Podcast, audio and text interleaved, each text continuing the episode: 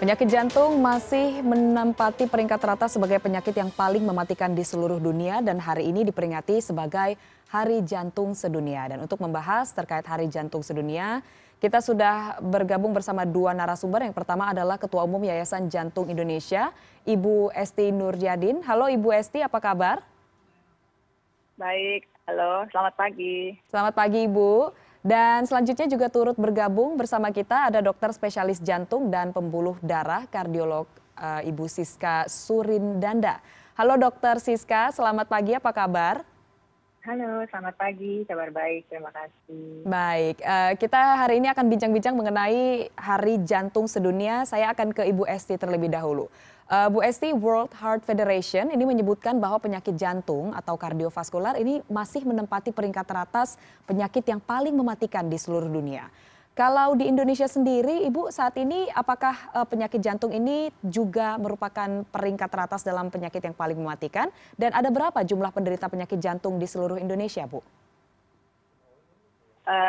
Ya, di Indonesia memang angka yang tertinggi yang dari penyakit jantung masih ya. 15 dari 1.000 orang di Indonesia menderita penyakit jantung. Itu dari data RISKESDAS 2018. Dan kita tidak hanya bicara penyakit jantung yang kemudian orangnya meninggal. Yang kita bicarakan sekarang ini yang menyerang di usia produktif sehingga tidak bisa bekerja lagi. Nah, itu yang kita dari Yayasan Jantung Indonesia mencoba untuk menggait milenial, usia muda untuk aware tentang masalah ini gitu. Karena kalau misalnya si yang penderita penyakit jantung meninggal, mungkin sudah selesai. Tapi kalau dia sakit, menjadi beban keluarga itu, di usia produktif, itu yang concern dari kami.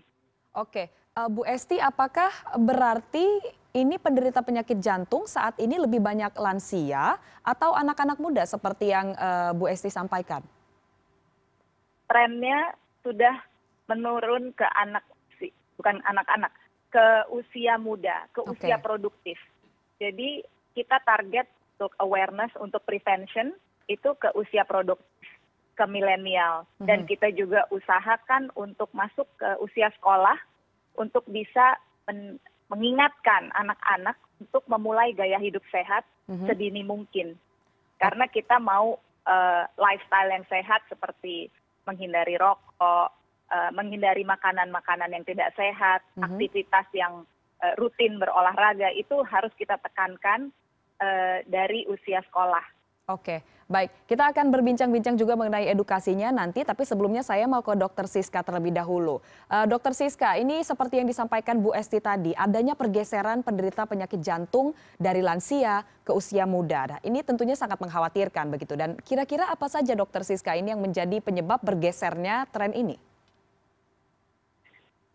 Ya, terima kasih. Kebanyakan sih kita lihat memang tampak ya di pasien sehari-hari saat ini lebih banyak pasien yang datang dengan serangan jantung ya pada usia muda, usia produktif seperti kata Bu Esti tadi, 40-an, 30-an, bahkan ada yang 20-an sudah terkena penyakit jantung koroner dan datang sudah dengan serangan jantung. Tuh. Nah, kelompok usia muda ini biasanya kalau kita gali-gali, faktor resikonya kebanyakan tuh kita lihat adalah smoker, rokok. Ya, yang terus yang kedua faktor resikonya adalah biasanya obesitas dan adanya diabetes yang juga terjadi di usia yang lebih muda. Jadi kemungkinan besar sih faktor yang berkontribusi besar adalah gaya hidup. Tentunya tidak terlepas bahwa ada beberapa faktor genetik juga, ada faktor metabolisme tubuh, metabolisme kolesterol yang menyebabkan lebih gampang terjadinya penumpukan lemak di dinding pembuluh darah dan menimbulkan gangguan aliran darah. Tapi jauh ini kita lihat pengaruh gaya hidup sangat besar ya. Nah, itu faktor resiko utama yang kita jumpai itu terkait dengan gaya hidup. Oke, berarti kalau untuk orang-orang yang usia muda sendiri, salah satu faktor yang cukup besar pengaruhnya adalah gaya hidup begitu ya. Kira-kira kalau untuk orang yang berada di usia produktif atau usia muda sendiri, gejala awal yang bisa kita rasakan begitu apa, dokter? Oke, serangan jantung gejala paling umum adalah nyeri dada. Nyeri dadanya biasanya berat sekali, seringkali digambarkan sebagai nyeri terberat pernah dialami oleh pasien, seringkali diikuti dengan sesak nafas, keringat dingin, pandangan gelap, bahkan sampai pingsan kadang-kadang. Kalau ada nyeri dada yang hebat seperti itu lebih baik segera datang ke rumah sakit untuk dipastikan suatu serangan jantung atau bukan. Jadi nyeri dada memang banyak sebabnya, tapi yang berakibat fatal adalah nomor satu serangan jantung. Jadi lebih baik dipastikan serangan jantung atau bukan, caranya bagaimana, segera ke pusat kesehatan terdekat untuk dilakukan tes jantung dan pemeriksaan protein jantung. Oke, nah Dokter Siska, ini saya juga pernah membaca begitu ya, ada beberapa jenis penyakit jantung ini seperti penyakit jantung koroner, penyakit katup jantung, dan juga penyakit jantung rema. Apa saja yang kemudian menjadi pembeda jenis-jenis penyakit jantung ini, dokter? Oke, penyakit jantung yang paling umum kita ketahui ya sebagai penyebab kematian nomor satu adalah penyakit jantung iskemik atau penyakit jantung koroner. Namanya koroner itu karena gangguannya terjadi di pembuluh darah koroner. Arteri atau pembuluh darah koroner adalah pembuluh darah yang memberi makan otot-otot jantung. Kalau pembuluh memberi makan aja mengalami penyempitan, akibatnya otot jantung tidak mendapatkan asupan oksigen dan makanan dengan baik, maka akan terjadi gangguan fungsi pompa jantung. Kalau ini terjadi secara akut, nah ini yang kita sebut sebagai serangan jantung. Jadi ada sumbatan mendadak dari aliran pembuluh darah koroner sehingga otot jantung tiba-tiba nggak mendapatkan aliran darah. Itu biasanya pasiennya ya datangnya serangan jantung. Nah, penyakit jantung katup itu adalah penyakit yang menyerang katup atau klep jantung. Katup jantung itu adalah pintu yang menghubungkan dua rongga jantung. Tapi bukan pintu keras kayak kayu, dia lebih cenderung kayak gorden gitu ya. Dia buka tutup dan karena satu dan lain hal itu bisa terjadi kerusakan di pintu tersebut sehingga tidak bisa buka dengan baik atau tidak bisa tutup dengan baik. Sementara penyakit jantung rema juga mungkin Bu Esti nanti bisa menambahkan itu juga menjadi fokus Yayasan Jantung untuk tahun-tahun ini, karena penyakit jantung rema itu sebenarnya bisa banget dicegah. Penyakit jantung rematik itu adalah penyakit yang menyerang bisa katup jantung, bisa otot jantung, bisa selaput luar jantung yang disebabkan oleh infeksi tenggorokan yang nggak tuntas. Bayanginnya cuma infeksi tenggorokan doang ya, tapi tidak tuntas penanganannya. Nah, infeksi tersebut bisa menyebar ke organ-organ lain, ya fatal kalau menyerang ke jantung. Dalam jangka panjang menimbulkan kerusakan dari berbagai lapisan jantung dan paling sering bermanifestasi sebagai kebocoran atau perlengketan tub jantung. Jadi benar sekali bahwa penyakit jantung itu macam-macam banget jenisnya, tapi yang berkontribusi terhadap penyebab kematian utama saat ini adalah penyakit jantung koroner. Oke, berarti memang bisa terjadi juga salah satunya adalah karena ada penyakit sebelumnya seperti misalnya tadi infeksi tenggorokan yang tidak tuntas pengobatannya dan kemudian berakar lebih dalam, menyebar dan bisa menjadi penyebab penyakit jantung juga begitu ya dokter. Nah kalau begitu terkait saat ini kita masih berada di masa pandemi, COVID-19 juga masih ada di sekitar kita dan salah satu yang menyebabkan COVID-19 ini menjadi fatal adalah adanya komorbid begitu. Bagaimana kemudian relasi atau hubungan antara penyakit jantung dengan COVID-19 dan juga nanti setelah COVID-19 ada situasi atau kondisi yang dinamakan dengan long COVID, Dokter Siska? Oke. Jadi yang pertama kalau misalnya seseorang terkena COVID ya dan punya komorbid sakit jantung sebelumnya, maka itu data menunjukkan angka kematiannya lebih tinggi. Jadi bayangkan COVID itu kan terutama menyerang paru-paru ya. Pada pasien yang sudah ada gangguan organ lain, dalam hal ini sudah ada gangguan organ jantung, maka itu biasanya memperberat kerja jantung sekian kali lipat dan bisa mencetuskan radang jantung, bisa mencetuskan serangan jantung, bisa yang dicetuskan oleh infeksi COVID.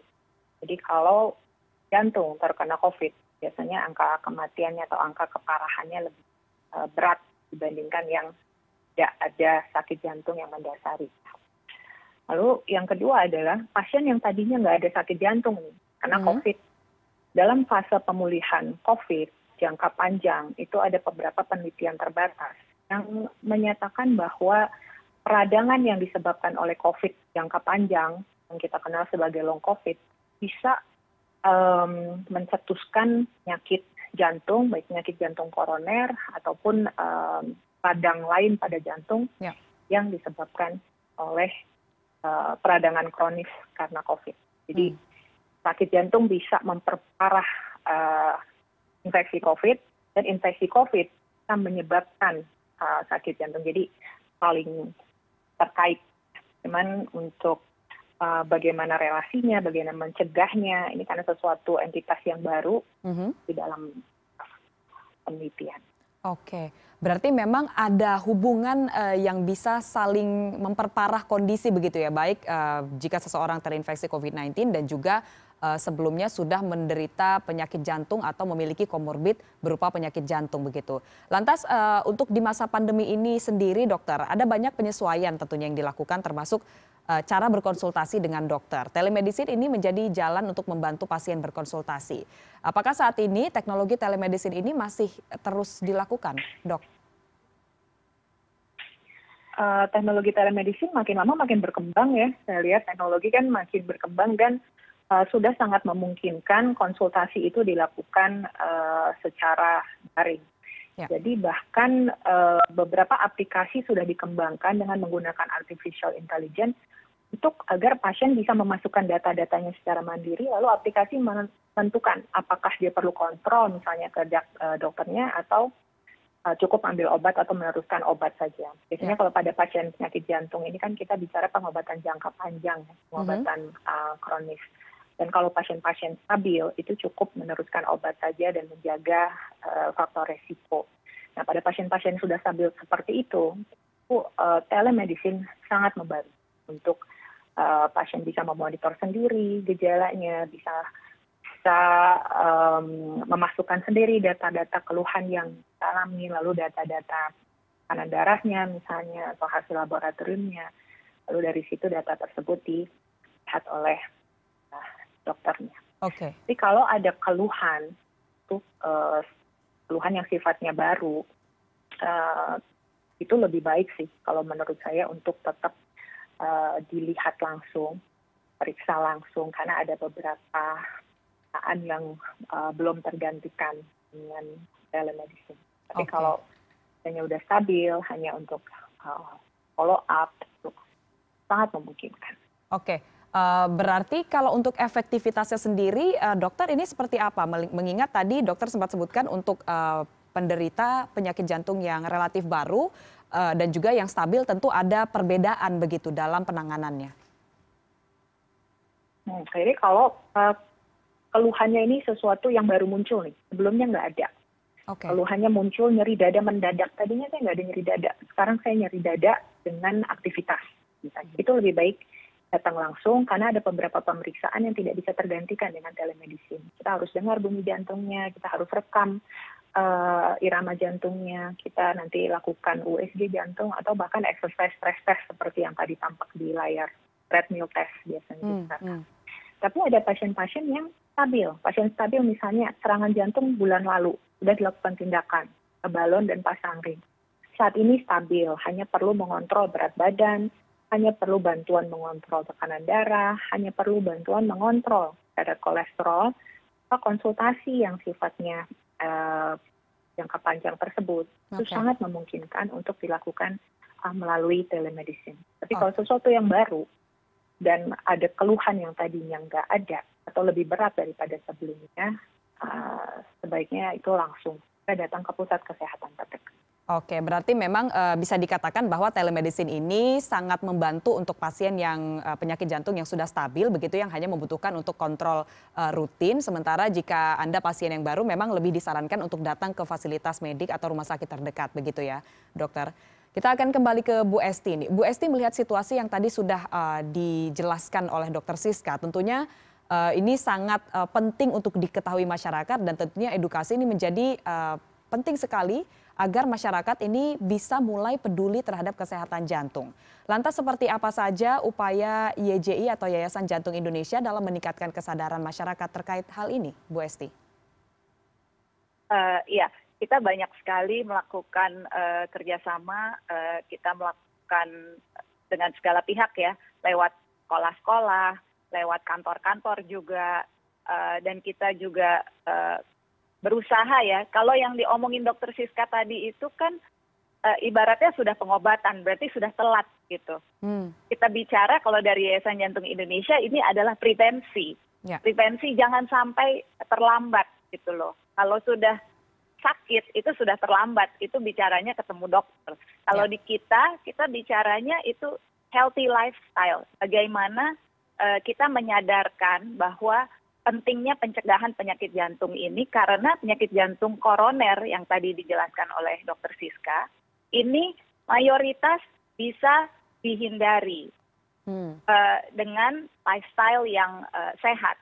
Jadi penyakit jantung koroner ini kita sebarkan ke semua orang bahwa ini adalah lifestyle disease. Jadi kalau lifestyle kita sehat, kita bisa menghindari. Nah ini kita mulai dari tingkat sekolah, tingkat SD, SMP, SMA, kuliah, itu kita sudah mulai merangkul. Kita punya klub jantung remaja, kita punya lompat tali jantung sehat. Nah itu kita ajak adik-adik ini supaya rajin beraktivitas, rajin berolahraga. Yang terutama lagi hindari rokok. Okay. Karena mungkin di usia sekolah ini, tadi Dr. Siska bilang ya rokok itu sangat faktor resiko yang paling tinggi juga untuk di penyakit jantung koroner. Yeah. Kita mulai dari mana? Mulai dari usia sekolah. Kita sudah harus tanamkan bahwa rokok itu tidak keren, itu bisa membahayakan kesehatan jantung kita, dan penyakit jantung ini bisa dihindari. Bisa banget kalau untuk kita bicara penyakit jantung koroner gitu. Oke, berarti memang seperti kata pepatah ya Bu Esti, mencegah itu lebih baik daripada mengobati ya. Dan dalam hal ini gaya hidup sehat itu bisa menjadi salah satu cara yang paling ampuh dalam mencegah penyakit jantung, utamanya penyakit jantung koroner seperti yang Bu Esti sampaikan. Lantas dalam berbagai upaya yang dilakukan Bu Esti, tentunya ada banyak sekali reaksi. Dan apa saja tantangan yang dihadapi nih Bu Esti dalam mengedukasi masyarakat terkait kesehatan jantung?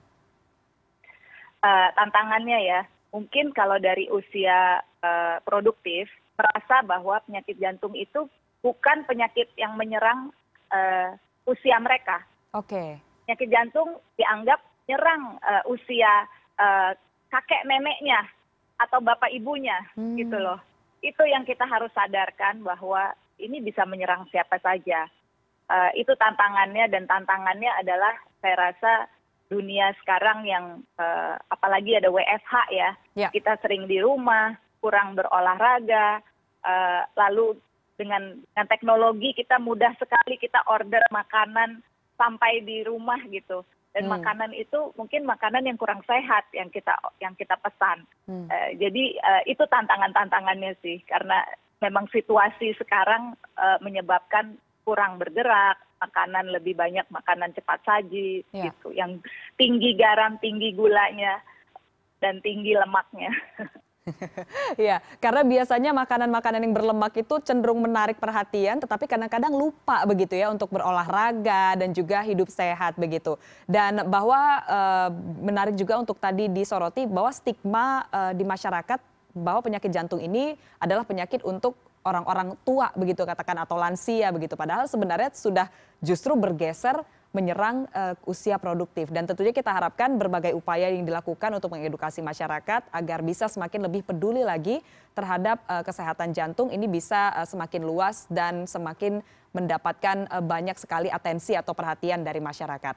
Terima kasih Ibu Siska Surindanda, dokter spesialis jantung dan pembuluh darah kardiolog, serta Ibu Esti Nurjadin selaku Ketua Umum Yayasan Jantung Indonesia ini sudah bergabung bersama kami hari ini di CNN Indonesia Today. Terima kasih Ibu-Ibu, salam sehat. Terima kasih.